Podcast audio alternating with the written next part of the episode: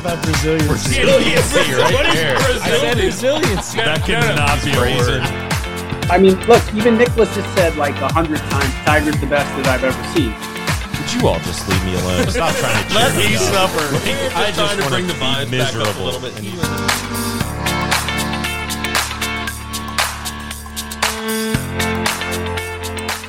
Welcome back, everybody, to the Big Players Only podcast, a partner of the Listen Frederick Podcast Network. We are the best place to catch up on golf from around the world, including the golf of your favorite big players, Ben, Josh, Tyler, Tully, Collin, and Kenny One Putt. We had a big weekend of golf at the Wyndham Championship, as you know, the final regular season event.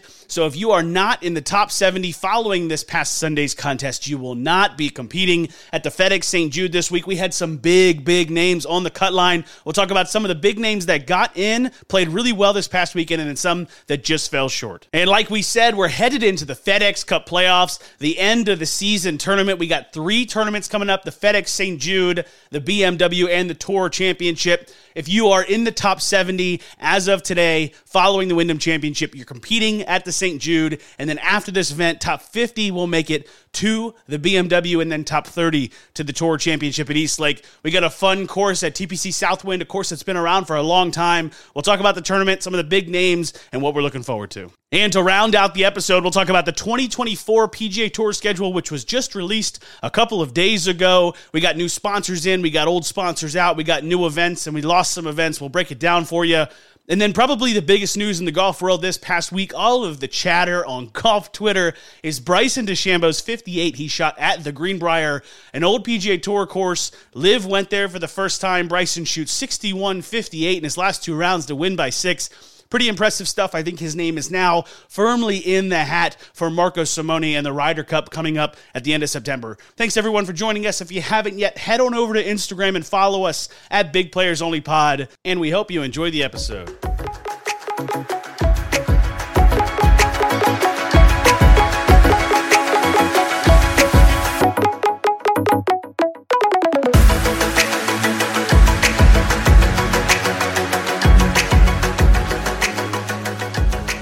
All right, we got the Wyndham Championship in the books. A big week for all the all the pros out there. As you know, if you finish this week inside the, inside the top seventy, you then make it to this current week, this FedEx Saint Jude. After this week, if you're top fifty, you go to B M W, and then top thirty, go to the Tour Championship. Uh, but it's a big week for these guys. This used to be a bigger week because the top one twenty-five made it to the next week, and that meant you kept your tour card. So maybe not as many ramifications if you don't make next week. If you're still seventy to one twenty-five, you got to grind out the fall a little bit, but you still keep your tour card. Uh, Lucas Glover takes his title down, his first win since twenty twenty-one, his fifth win on tour, which is pretty impressive. I think it's a pretty good story. I mean, you see Lucas Glover in the post-round presser. He's just, he seems like such a nice guy, like a good old boy from South Carolina or Georgia. I think South Carolina. Clemson, right? Yeah, he's a Clemson boy. He's got his family there. His wife couldn't make it. He talks about, like, I'm glad I won because I want to be home for, like, more of my kids' ball games and stuff. Like, I've been playing a lot of golf because I haven't been playing good golf. Uh, but I think the big thing for him this week is this new putter he's got in the bag. If you guys have heard of the the lab putters, right? Oh, they have, like, they're really hideous, but yeah. They have a really great center of gravity. And all of a sudden you got Lucas Glover using it, Ben On using it. I think Siwoo Kim was using it. Adam Scott. Adam Scott's using it. I yeah. also have a good center of gravity, but I can't putt. It's not your putter, right? Yeah, you need a good center of gravity on the putter, not the body. Uh, uh, but a big win for him. Uh, what are you guys' thoughts? Did you watch any of the golf this week? Yeah, I caught the tail end of it, and you know, you talked you talked about it. He's a grinder. I mean, he's out there every single week, and you can tell, like you said in his post-round press conference, he's been like pressing to get to this playoffs to to be able to get into the events next year. He's been on the road constantly, and finally, like you said, finally found something with the putter. That's never been his issue. He's, you know, a notorious no glove player and hits really quality iron shots, and just whether or not the putter is going to show up, which it really has kind of been M I A all season and and most of his career. But uh, great to see him break through and uh, get that playoff berth. It's funny, like some of these last events, like as we're going through the leaderboards, as we talk, it's like we've been going through the top ten, and I, we kept hearing his name. I just pulled it up real quick. Take out one missed cut at the three M, and he he won this past week. had a fifth, a T six, a T four in the most recent weeks. It's like this, he's been up there. It's kind of so due. Yeah, it's, it's it's cool that he kind of like pulled one out after being so close for three weeks. And kind of like a tough start to the season, and then he really pulled it home. And he's been playing in all like the off-field events too. Like he, I don't think he was in the Open Championship. He played in that, right. um, the Barbasol or whatever, which... I mean, good for him. I, I respect those guys that'll still go play that rather than take a week off. So he moves up to forty-nine, which means if he has, like, I don't know, a top forty week this week, he's probably going to make it to the B M W. A good week for him. Other names on the leaderboard, our boy Ben On, who we know is a, a Sean Foley uh, product, also using that new putter. Another good week for him. He's kind of like, he's one of the big names that made his way into the Saint Jude, made himself into the top seventy with this T two finish. A good week for him. Um I don't know if you've seen, but there's been a couple times where Ben On has been on the putting surface and in a position where he can putt, but I think because he's using this long putter, he's choosing to chip, like when he's like more than like seventy feet away from the hole. It's extremely odd to watch. What is the logic there? Like, what is he, like, I know, I remember that video of someone trying to chip on like Jack's green, Jack be like, fuck you, you can't do yeah. that. And like pulling out a putter from one hundred twenty feet and draining it to show him like it could be done. Like what, like what is the, what's going through someone's head that as a, you know, better golfer, like that would make them do that? Well, it's a greenkeeper's nightmare. You're right. I mean, no one likes seeing guys chip off the green, especially when you don't have to. Right, when you see guys play some of those courses that have those bunkers in the middle of the green and you have to chip over them, like I totally get that. But I think because he's using that long putter, he's either not comfortable or doesn't think he can efficiently do a long stroke with it because it's such a big it's shoulder just like turn. A feel thing? Yeah, so he's just chipping. And like the two that I've seen, the chips have been great, but it's just so odd to see. Like he has a putt at it and he chooses to chip. Yeah, it's got to be something about getting the weight right on those longer lag putts. Um, I, I know they were talking about Lucas Glover and using this new putter. And he, like, taught himself how to use it.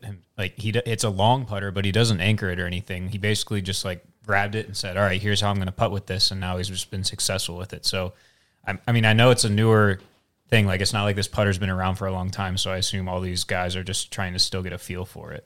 And I think the style of putting where you're not actually anchoring, but still, like, trying to set your elbow in a fashion, I think it's working for a lot of these guys. And I hope it sheds some light on the fact that, like, Bernard Longer has been cheating for all these years where his left arm is literally, like, rested against his left like, nipple. And you can see his shirt, like, pressed. And it's like, you're not allowed to do that, but nobody ever says anything about it. Maybe we'll start seeing some rules officials come out. Didn't they make that, like, a, that was a big thing because Adam Scott was, you know, Mister Long Putter for yeah. the longest time. And I think he still does use that.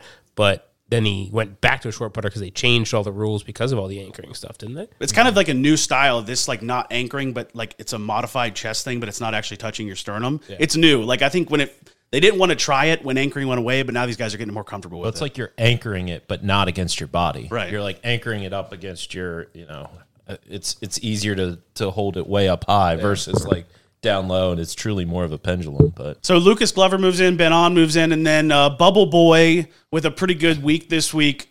Ben Griffin takes T. He takes number seventy. He's the last man in the field at Saint Jude. He knocks off our boy Justin Thomas. I don't know if you saw, but Justin Thomas drives it left on eighteen, hits an incredible hook recovery shot just short of the green, hits a chip shot that hits the pin, hits the cup, and lands about an inch away. He goes rolling down the fairway. Unbelievable shot. Didn't go in, and if it did go in, he would have been in. Do you think that, you know, his caddy's up there tending that pin, it goes in if he pulls it, or do you think it's just way past because it had, like, too much steam? Yeah, I don't know. It looks yeah, like it was it, coming in hot. Yeah, It looked like it was on its second bounce, and it was coming down, so it might have caught the back of the hole, but that's just... I, I, I was just watching. I was wondering, I was like, would it have gone in, or was it, it was just... It was a good chip, made it really exciting. I was like... Ugh. But then Ben Griffin goes on Instagram and makes a post about how, like... we talked about how we thought Rory's comments were a bit, like, distasteful when he went up to Rob McIntyre and was like, sorry. Well, Ben Griffin makes a post about how he thinks some time off will be good for J T. like, he's like, as he's a fellow... Not wrong. He's like, wrong. Ben Griffin's like, as a fellow professional golfer, sometimes it's good to take a step away. It's like, Ben Griffin, you were selling insurance last year. You're not the same person. I will say this, J T's just fallen right into that trap, though. Like I said before, you know, that... first year or so of marriage, he's adjusting to a new style of life. You know, his golf game took a step back. Two years from now, he's winning two majors. I'm calling it right now. I say, do, do you actually think this is better for J T? I think it is. Like, like a little bit of a wake-up call. It's like, hey, maybe you're not focused as much as you should be, rightfully so. Yeah. But he goes like, into the offseason and just really gets that focus. Kind of figures it out. T- takes time. Like, I feel like he's been so aggressively major-focused, like as he should be, as arguably, you know, one of the ten most skilled players uh, in the world, but you know, to then bypass basically all these other events because you're so major focused, so much pressure. I think he he has got his priorities a little whack. He's you know not in the right mindset going into most of these events. I mean, let's not dance around it. J T is going to be playing in about a month at the Ryder Cup, if you ask me. Opinion, but I think he's got a good chance. I think he will be. I mean, it, the the grit he showed to come back during that last round. I mean, the I know, last I know rounds, the Lions really, start soon, Colin. He shot, they don't use grit. But he shot five under Friday, shot four under Saturday, and then comes and has a, a decent round on yeah, Sunday. Two under on Sunday, put which himself was in a position to make the Ryder, the the playoffs after all of this. Like heat has been, t- he's been taking in the media, how he's lost it, and all this stuff. Well, he was almost the top seventy golfer on the P G A Tour, and that's pretty damn good. But but this was the Wyndham Championship, like fresh off the Open Championship, where he shot in the eighties one round. So yeah. and you can't forget yeah. the fact that he made With the like cut at only on one major. He only made the cut at one major this year, and it wasn't a particularly strong finish there either. So okay. he definitely has struggled. Sure, but to his standards, he's set the people, standards for himself. People are comparing him to like Rickie Fowler, who wasn't even sniffing the FedEx Cup playoffs last couple. Agreed. Seasons. It's but, not close. Eh, I think it is close because Rickie's was over a. You know, a few years he had the decline. It wasn't an immediate, he's just out of it. Ricky was. But so he's not, he's, he has, there is a world where he has that same kind of fall and then has to climb back out of that same sort of hole. It wasn't a night and day, you know, all of a sudden one season Ricky was just gone. J T won the P G A Championship last season. I, I, he's not gone. I, I'm not saying he's gone. That, that's my point. And I'm saying Ricky was the same way. It wasn't a one season Ricky was top ten golfer and then the next season he He was, you know, not even in the top one hundred anymore. It was a slow decline and the slow build back up. I think it, it almost feels a bit arbitrary because the number seventy was just kind of, well, it's not plucked out of a hat. It's always been seventy goes to what would have used to have been the second round of the playoffs. Now it's the first round of the playoffs. It's a bit of a down year for J T, but being seventy-first in the FedEx Cup is not outrageous. I mean, Jordan is thirty-one right now. He's also not having a great year. I think the difference between thirty-one and seventy-one is maybe just a couple of events. So I would say, it, generally speaking, yeah, I don't think it's the same as Ricky's decline because Ricky's decline, he pretty much fell off the side of the earth. J T, it feels more like, so Ricky's game felt completely broken, every piece of it. He wasn't hitting the ball good. He wasn't putting good when he'd always been a good putter. J T's, it, we've we've seen this a lot with a lot of these top pros, but J T had been putting pretty poorly over the past six months, and I think that's probably something he's figuring out now. So I don't know. I just feel like the number seventy and getting into the playoffs is such an arbitrary number that J T's having a down year, but I wouldn't look at it like it's, a, it's been a terrible year. I mean, I feel like the number seventy makes a lot of sense to me for the format going forward with this because like, that was basically kind of what roughly a cut typically ends up being. You know, it's around sixty, sixty-five, seventy players make the cut, and if they wanted to transition to that no-cut event, give everyone all four rounds, I feel like it was a pretty strategic number. It makes sense.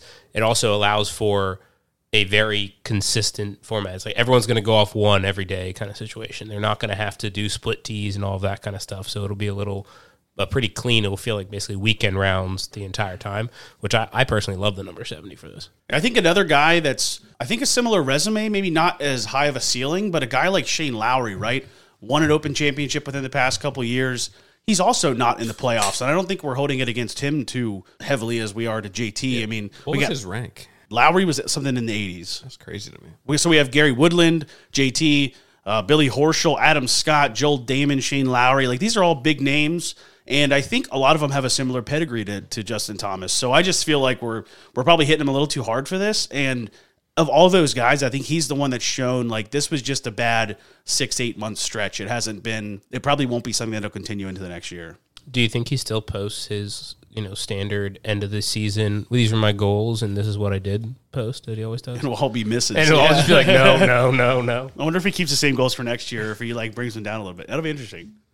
Well, he, I think he brings this extra criticism on himself. Mm-hmm. He holds himself so high because he everyone looks at him as Tiger's little brother. Yeah. And so he's automatically going to be, you know, he's got to be a top five player. And if he's not, then he's having a down year. And he's having a way, way, way down here. I mean, especially you look at the majors. That's that's how these pros measure their their games and everything. And so when, when he's missing cuts at majors and shooting in the eighties, I mean, it's it's way worse than just a, a little blip in the, the radar.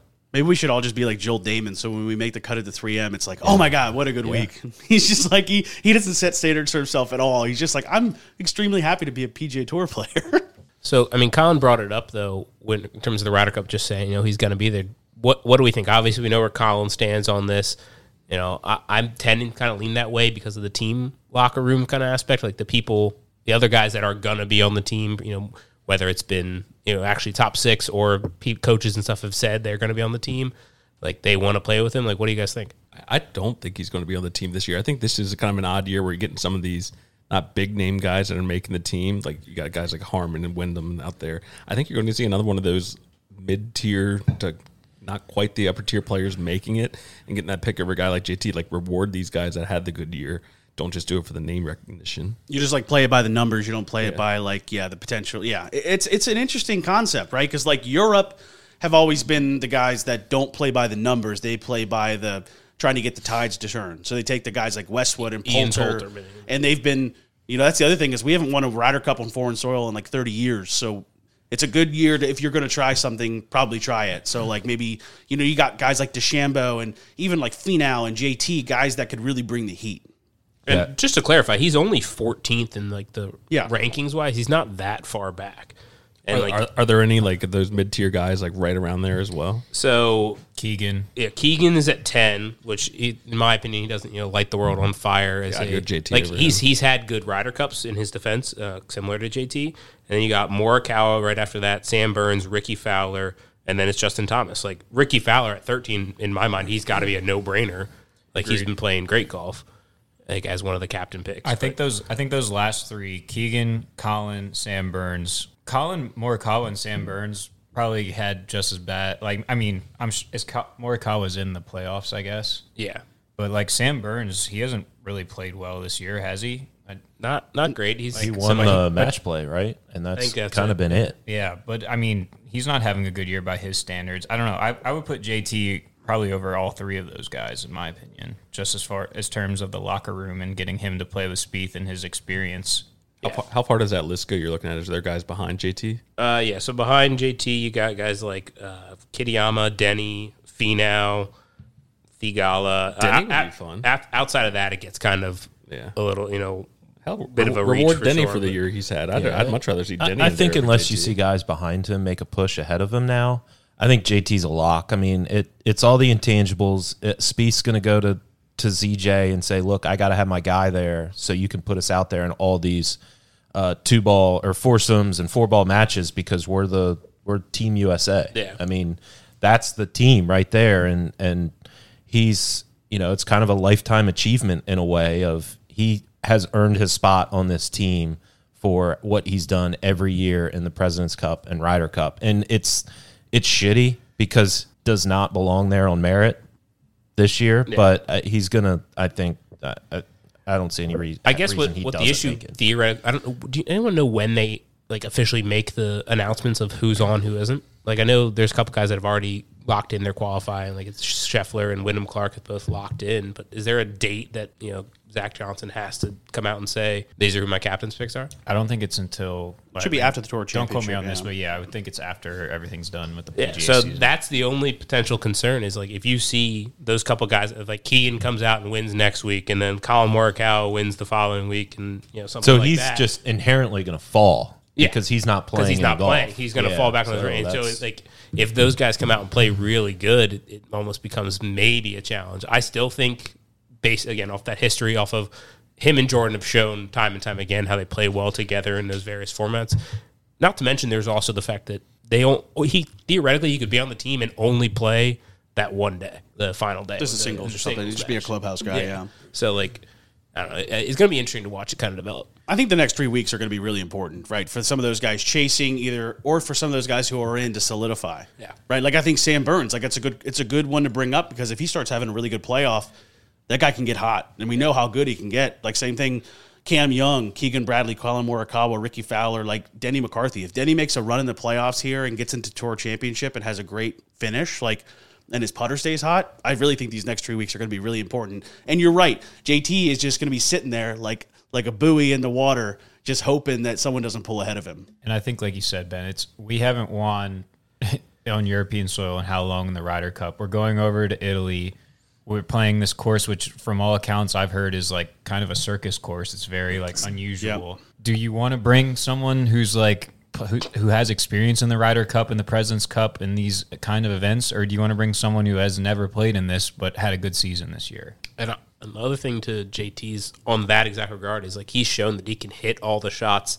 Like, I'm going to go back to the Players two years ago where, like, in the worst conditions, he had the, you know, by far the best round, can hit all the windows. Even though he hasn't been doing it, like, you know, he has the ability to hit a circus shot. Well, you know, use well, we sun- saw it on Sunday. As we say, we yeah. used Sunday uh, this past week where he was able to hit that ridiculous hook around the trees kind of situation, which may come in handy really when you think about it. Yeah, like I think you put him in foursomes and not four ball, or yeah. four ball and not foursomes, right? Because he might be a little bit of a liability in alternate shot, but in in four ball, you can just like, go him out there and make him send it. Yeah. Yeah, I feel like I'm being a little bit negative towards J T, but, like, this is the exact event that, like, he's a fiery guy. Like, yeah. he, he gets into the moment, get the emotions flowing. He could easily just get hot and just carry the team. I wouldn't be surprised by that by any means either. I think if Z J just went straight to stats and picked his twelve based on stats and we lost, I would be more upset than if he just sent it on camaraderie and fire and we lost, because we just got to try something different on European soil. And imagine how, like, determined J T would be if he – if he was picked and, like, knows that he didn't play up to his standards this year but got the pick, and people are probably doubting that he got the pick, Tyler, and he just goes Collin. out there and shows out. Well, and you could put him with a guy like Brian Harmon, who's just a real consistent golfer, right? Absolutely. And I think there's good pairings. He did come out and say as much as, like, he, making the Ryder Cup team was more important to him than trying to make the playoffs, as much as, like, he was clearly trying to make the playoffs on Sunday, and we saw that. But, like, this means the world to him. Yep. All right, let's jump into the Saint Jude, right? First playoff event this week, top seventy. We got a twenty million dollars purse, right? And then another twenty-five million dollars purse at Olympia Fields, and then the Tour Championship is something like twenty-five million dollars to the to the winner, right? So plus t- the overall. Plus the yeah, so it's it's a huge huge uh, next three weeks for golf. T P C Southwind, it's it's a course that actually has had some really great winners over the past few years. Zalatoris won it in twenty-two, Finau won it in twenty-one, D J won it in twenty and seventeen. Patrick Reed in nineteen and DeChambeau in eighteen. So it's a course that, of those names, yeah, we got some long hitters, but we also got Reed and Zalatoris, who are like a little bit more tactical off the tee. It's a course that could anyone could win at. I'm kind of excited to put a DraftKings lineup in this weekend because, like, you got top seventy golfers, so you probably got some guys there down the list that are playing some really good golf, and you're going to get them for like fifty-five hundred bucks because they have to go from most expensive to cheapest. I think that's what I'm looking for. And there's no cut, so you, you're right. guaranteed that they're going to be playing there, so they can get hot on, have a good weekend. Uh, yeah, just have a couple you know good rounds late, and all of a sudden you jump up the leaderboard. I think I saw something where Scotty is something like twelve thousand seven hundred, but then you're going to have guys that are like you know thirty-three hundred. Like Lucas Glover, right, forty-ninth right now. He's going to be like six grand. It's going to be yeah fun to watch. Yeah, I mean I'm excited to watch like the no cut event and just. I mean, obviously we've seen it in the FedEx Cup playoffs before, but it, it just kind of feels a little bit different now as we are heading into next season and with all the changes that are in place, just to kind of see how it handles, what it looks like with, you know, an eye on the future as well. And in addition to, like you're saying, with just the FedEx Cup and as people try to make moves with Ryder Cup, all of that, these these events all have like double the or quadruple the points. So the winner gets right. two thousand FedEx Cup points to then move up and down. So I forget who was Ben Griffin was the seventieth guy in. He gets a if, top five. If he wins, yeah. if he wins it, all of a sudden he's in the top ten yeah. uh, in overall standings. And this we're still in that phase and world where at the Tour Championship the leader is going to start at ten under kind of thing. So it's like it it does matter, even though it's like a no cut event. Like they. It, they've actually kind of made it work a little bit better, I think, than last year. And we got some fun names here outside the top fifty, inside the top seventy. We got Hideki, we got Keith Mitchell, Matt Kuchar, Cam Davis, Sam Ryder, I mean, Ben Griffin. Like, these are guys, right, quadruple points. I mean, you get a top five here, you're pretty much punt, you're punching your ticket into Olympia Fields, and then you have another good week. It's like all of a sudden you get Tour Championship. You're talking about some big money in Tour Championship. Guaranteed money. Yep. All right, let's jump into some of the other stuff happened this week. Yesterday, we got the P G A Tour schedule. Uh, you know, not major changes to it. We're, what are we calling them now? Signature? Now, now they're signature events. We They've have gone sig- from yeah. elevated to designated, designated to, to designated, elevated to signature. Uh, the schedule itself is not much different, right? We still got our we got our majors. We got our same big events we had last year. We're excited to see... The elevated, so the, the signature events are the tournament, the Tournament of Champions, the Century Tournament of Champions in Hawaii. A T and T Pebble Beach gets an upgrade this year now to a signature event. The Genesis is a signature event. The Arnold Palmer is a signature. You still have the Players. The R B C Heritage is retaining its signature status, which I thought was an interesting one, as well as the Wells Fargo and the Travelers, both keeping their signature status. Uh, and then the Memorial was the second to last signature event. Uh, and the other thing interesting with this schedule is I forgot we have a, the Olympics next year, which is going to be sandwiched uh, right in between the three M and the Wyndham. So the last two regular season events, I guess it's just a week off for most guys, right? What do we send? Two? Four. Four? Three? Something like that. Three yeah, or four. From, from the, Where from, are the Olympics this year? Is it France? France. Yeah. France. So it should be, it should be interesting to watch the playoffs there come the end of the year. We got the Olympics as a bit of a break. Um, but not many changes to the event. The other thing was... Uh, Right, we know the Honda was going away from the Honda Classic, so that's now called the Classic in the Palm Beaches. They didn't even get a sponsor for it. I think there's some T B D. Sh- there's some shit going on with the P G A Tour right now, dude. I saw another big executive step down. It's going to be the Saudi Classic, I heard. And, you know, we have like right, the we have the whole pending P I F merger with the P G A coming this year. We saw a recent executive step down from the P G A Tour C-suite.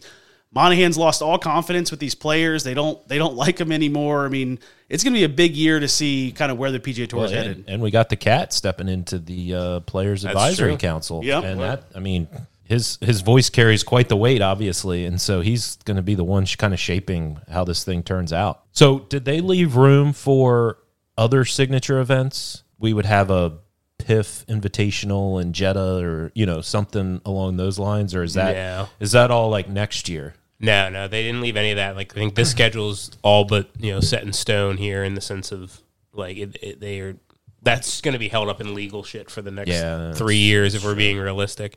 So I think that that's kind of, like, by the wayside. But as you kind of mentioned, the one tournament, you know, didn't even have a sponsor, so maybe that'll be your P I F Invitational, and they'll just be like, oh, it's a forty million dollars purse, and then everyone's going to show up because, you know, the huge money.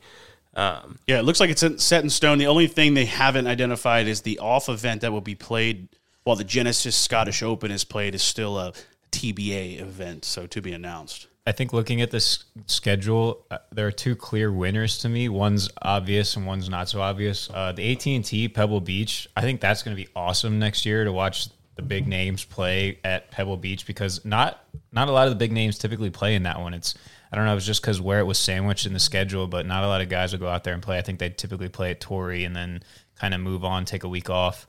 But uh, that'll be fun to watch all the big names play Pebble Beach. The Houston event getting moved up to the spring, uh, back to like where it was a few years ago, I think is huge because I've heard that that course where they play that event at is sets up very similar to like the greens roll, very similar to Augusta. I'm not saying that they're like Augusta greens, but I think just the way that they kind of set up that tournament and the way those greens roll is similar. It's like a good prep for these guys to play Augusta. So I think we'll actually get a lot of bigger names than we expect playing in that event, which is good for them because before it was a fall event that literally nobody would like go to. No, none of the big names would go to. So I think that's a big win for them. And back to the A T and T one too, like I think this year we had Justin Rose and Peter Malnati fighting for that title. So now we're going to see, you know, the Rory, the Rahm, the Scotty, the Xander, the Cantlay, all those guys going to Pebble Beach. I mean, that is a big – it's important because, like, we know how how cool that course is and how historic it is and how it used to be a very popular P G A Tour event. But you're right. They start that Western swing and they're going for five, six weeks, and all of a sudden – Pebble Beach Pro-Am comes up, and they're like, I need a week off. I don't know. As I'm looking here, one thing that's standing out to me is the Players' Championship, March eleventh to the seventeenth is that week. I- I'm worried that you know, Dub's going to be late to his wedding because he's going to be watching the Players. Yeah. There's going to be some Honorary issues there. member. We're, we're all going to be late. T- typically speaking, uh, like that's also March her? Madness kind of time. Like there, There's a lot going on there. I'm worried about you know Dub not making Ceremony's it to the on a Friday. So Can we know, catch our connection? Well, yeah. So you're saying it might be Friday what, like play. the second day of the March Madness and the Players? Yeah. We'll catch our connector in Ponte Vedra Beach, and we'll just, yeah, we'll, we'll take, take a, a day there. We'll take a brief intermission from watching all this to, to go get uh, married, and then I'll I'm sure your future father-in-law will be watching plenty of sports on yeah. his phone during the ceremony anyways. Why is the Tournament of Champions a signature event? I don't understand Because it just has, that. it already has all the big names in it, I guess. But, like, not, I don't know. I, I think that's so dumb. Like, we didn't even see Rory playing it last year. I, I think that, I think the signature event should, like, give people a chance to, like, kind of make some hay and qualify for them. Why start out with a signature event that no, is more can't just even like, get into, yeah. it's just like a warm up for everyone who won last year. It's it's basically like it's also a birdie fest. Yeah, it's like a it's like a preseason event almost. I don't understand why that's a signature event. It's honestly not that great of a field either. When you start thinking about the guys that won that are going to be there, there's going to be some Randoms, big names, yeah. but there's going to be ten guys that are like, oh, that's right, I forgot you won last year. So just so, looking at what would you replace it with if you're going to add the one other signature event somewhere in there? I would say Torrey, but I think that's too close to the A T and T now. It is. Um, Imagine if they made waste management uh, signature still, and it went yeah. A T and T signature, waste management signature, and then Genesis signature. What a three weeks of golf that would be. I, I'm still a big fan of doing a signature event internationally. So whether that's the Scottish Open or you know something like that, I think you'd have to a, add something. A swing and a miss there, because that'd but, be the same kind of situation where you'd have it back to back. Right? Yeah, I mean it's it, like, it's not perfect, but you know you're asking a. a wish list kind yeah. of question. I'm, I'm just curious. Like I'm, I'm looking at the schedule, like where would it fit? I remember last year we weren't very happy about a lot of these signature events being after majors, and we still have the and R B C after the Masters, and we still have the Travelers right after the U S Open. So it's kind of like, I think I've heard rumors where these guys, right, this year it was big news because the four new elevated events that they announced, like you had to play in them, and you could you could skip one, but if you skipped more than one, you were going to get a big fine. Rory skipped Tournament of Champions, four. Then he skipped R B C, got a big fine.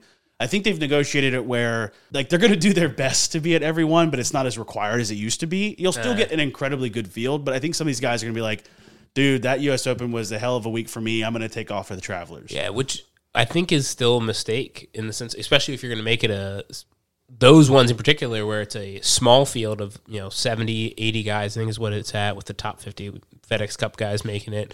And then you're going to – are they just going to replace it? They have the alternates in the same kind of way? Yeah. Like, it's it's kind of a weird situation. I think they – I feel they should have almost ratcheted up the restrictions and adjusted the schedule accordingly a little bit. I agree. Yeah, you. I think having the elevated or signature events right after the majors and then – telling the guys they don't have to go, I think is potentially setting up, them up for disaster. Because yeah. you're going to have one of these top five players in the world.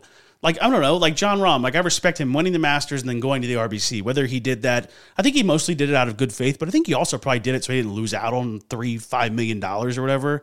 These guys aren't going to have that need to go play there anymore. So you win the Masters, you might not go to the R B C. Yeah. All right, let's jump into probably what was the biggest piece of news from the golf world this past week. Bryson's fifty-eight fifty-eight at Greenbrier. Of course, they used to play the military tribute ad. I remember Joaquin Niemann. It was his first P G A Tour win.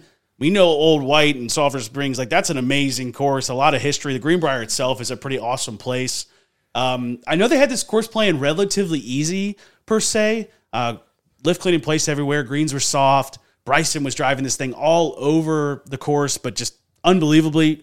You cannot turn down how good fifty-eight is. I mean, fifty-nine is unbelievable, but he makes a forty-footer on the last... They're like, he only has to two-putt here to shoot fifty-nine, and he drains like a forty-five-footer on the last hole. He does this kind of fairy leap. I mean, I'm sorry. I'm not like the big biggest Bryson fan, per se, but he did... He did. He's like trying to mimic Phil, but he jumped way too high off the ground like to look athletic. He's but, too much of an athlete. But all in all, I mean, you got to give him props here. Yeah, I mean, say what you want about Liv, what you want to say about Bryson, all that. Like, fifty-eight is just impressive anywhere, because even if it's playing soft, even if it's whatever, you still have to hit the shots and make those putts. And to do that, in that case, what, it's, I don't know, seventy-one or seventy-two? What par They played par that? seventy. Par seventy. All right, it's still twelve birdies or yeah, fourteen less, birdies. Less par fives. Yeah, twelve birdies, less twelve, par fives. twelve, yeah. twelve was right. I was fourteen with seventy-two. Trying to get to that fifty-four again? Yeah. Yeah, and that was the other thing. He, I was listening to uh, Pat McAfee today, and he's on there, and Bryson's saying, like, I'll be honest, I did start to think about the idea of a fifty-four, because on Liv, if they shoot a fifty-four, they just get fifty-four million dollars. Doesn't matter when in what event it is, when it's occurring, they would just get a check for fifty-four million dollars. It's unbelievable. And he was like kind of rattling it off. He was like, well, I did have a, I had a bogey on here. I had a lip out over here. And then I had a, like a putt that I missed by like just a couple inches left or right, whatever it was. So it was like, it was there. That is the other thing. fifty-eight with a bogey. Yeah. That's pretty impressive. I think, uh, I think the big talking point from this is Bryson talked about it in his post-round presser about this new driver that he put into play. And as he talked about it more, he talked. He said that it was a crank driver, which is commonly a, a long drive driver. Now, they conform to U S G A specs and all that, but Bryson pretty much said, hey, I can hit the ball wherever I want on this face, and it still goes relatively straight. And then I think about the TaylorMade commercial, Forgiveness, where Tommy Fleetwood's like purposefully trying to hit, hit it out on the toe, and the whole entire ball is outside the middle, and it still goes three oh five dead straight. No, I think it was it was um, Tommy did that. Well, Scotty probably did it too. It but I was just like, maybe this is just a good time for us to start thinking about, if we're not going to roll the ball back, because Monahan and the P G A Tour said we're not going to conform to that, what other things can we do? We talked about internal out of bounds being a nice little touch to some of these courses. I think we got to make the driver a little smaller, make it a little little less forgiving. You you can't have a guy come out and say that and not do anything about it. I know. It. Well, he he's basically not P G A said, Tour, so it doesn't he matter. Doesn't need to practice hitting driver because he cannot miss. And the the drivers become, I mean, even for us, like one of the easier clubs in your bag to hit. Yeah. And it should be Speak for yourself. The hardest. Like, why would you use a three-wood or a hybrid off the tee when you can just bang driver out there? I would argue I should be using well, a three-wood. I mean, at the, at the pro level. You're, you're the exception, Tom. Let's make them out of wood again. Why not? Yeah, back to the persimmons. We can yeah. make them bigger. As big as they are, just they got to be out of wood. They weigh like thirty pounds. Yeah, so another really interesting thing I found, and, and maybe some of us who are trying to break some goals for this year need to try this. I'm listening. Go to the red tees oh. and play around yeah, he did and say get that. Comfortable shooting under eighty. I can't. I mean, I'm not singling anybody out I here, would, I would but... still shoot an eighty-one. It wouldn't matter. I'm not buying that for one second. Yeah, I mean, I, I get what it's saying, like the thought process of like, oh, you, you're in this position to shoot a seventy-four because you're playing up tees or whatever.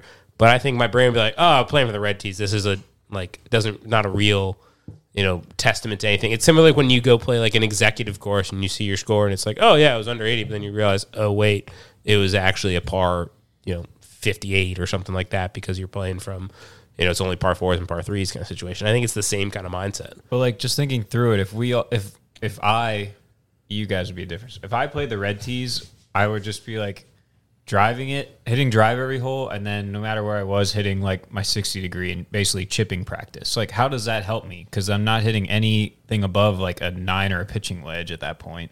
Yeah, I'm I'm with you on that. Well, I think I would have said that this is not a, a feasible tactic to make your scores better, but I think Tully just proved me wrong because he, like, this eighty number lives in his head as, like, the the floor. Like, you don't think you're going to break eighty. So I think if you... I wish that was the floor. But it sounds like you just maybe. said play the forward tees, and you're like, I'm still going to shoot an eighty-one. So I think the psychology's there. So I think being comfortable with it's making a, more birdies. It's a mental thing. Yeah. It's not saying you're going to somehow learn how to shoot better or... Hit the no, ball. No, that's better. Exactly what it's saying. It's, I'm gonna you're you're going to get more comfortable being two over par through yeah. nine holes and be like, I can finish this thing. I'm going to keep the foot on the gas. But my point would be, regardless if I'm feeling comfortable, like, oh, yeah, I'm playing a great round from the red tees, my brain is going to say, I was playing from the red tees. This doesn't count. This doesn't mean anything. So for me, when I go back to our normal tees, whether we're playing all the tips or one up or whatever it is, I'm going to be like, oh, this actually counts, and it's going to be in my head because it's a real round versus a round of putt-putt. Yeah, so just convince yourself when you're playing the white tee. All right, so I got I got to convince myself seventeen reds. Different things at once. That's that's ridiculous. I think there's something there about, um, like, oh, you know, I shot seventy-three from the red tees here, but this hole I had ninety yards in, now I only have one hundred twenty yards in. Like, what's the real difference here? Like, if I can shoot seventy-three from just being, like, thirty, forty yards closer, why can't I do it from these tees? I, I don't think it'd be that different. It's not no, like you would suddenly different. Be hitting hybrids into holes versus wedges. Yeah, no, I think it'd be totally different because, like, regar- again, regardless of what I shoot from the red tees versus the blue tees, black tees, white tees, whatever other, you know, men's forward, back tees, whatever we're calling them at this point, my brain is going to know I was playing from the tees I'm not supposed to play from. I, I can't believe I'm about to say this, but I agree with Tully here. Yes, I, I can one hundred percent back up Tully here. I'm I'm right with you. It's like my whole the whole time I'm playing is like, yeah, but this doesn't really count. It's like, yeah. why, why why am I doing this? It's like really when count. You play really well in the scramble, like, oh, I wonder what I would have shot, but like it doesn't matter. Like if you were playing really well, it's what the team shot. Like it's the same kind of like, you know, this this it wasn't a real round, even I, though I did do it. I think the only thing that I can add here that might play in your favor is I experienced this when we play the blue tees out at Musket. Is I think it gets tight for longer hitters sometimes. So when I move back a tee, like when I play the tips at Clustered, I think to myself, like, wow, these fairways are so much wider. So I think if you do play up a tee, you'll think the holes are more forgiving when you go back to the blue tees. See, I'm going to argue and say the opposite. Well, what I'm going to say, it is my note. I, what I'm going to say is when we go to Clustered, we'll, we'll sometimes we'll play the white tees, sometimes we'll play the, the blue tees, and sometimes we'll play the tips. And I always, it's always the same general score. I'm always in the same, you know, eighty-three to an eighty-seven kind of range there. It doesn't matter which tees I was playing from. Like, it, it that hasn't changed my game. Why would going from the reds to the whites, then change my game. I think you're just playing reverse psychology right. yourself. Like, I think if I go to a course and play the tips and shoot even, and then I move up to the one back tees that we would normally play, I'd be like, God, I should be able to shoot sixty-five from here. Like, that's probably not reasonable, but it would give me a boost of confidence. So I would say move forward, get comfortable making birdies, or move back and make the course harder, and then you're all of a sudden you're like, I actually can shoot better here. Like, you don't even, in your head, you don't even know what shooting under well, eighty well, means. Well, why is this all about me? Why is this all about me now? I thought you weren't talking about anyone specific. You don't understand. So if you broke eighty... you would be able to say, who cares if it was the red tees? I've shot a seventy-eight right, before. I'm just going to go and play I'm move eighteen back, holes. And it's not going to be that big of a difference. At the cradle, and I'm going to break eighty, oh, and it's going to be go. great. And then you come down and talk on this podcast about how you broke eighty, and you'd be like, tuh, red tees. Red tees. Exactly. exactly. All right, well, I think that does it for us. If you haven't yet, head on over to Instagram and follow us at Big Players Only Pod. Thanks for joining us. We'll see you next week.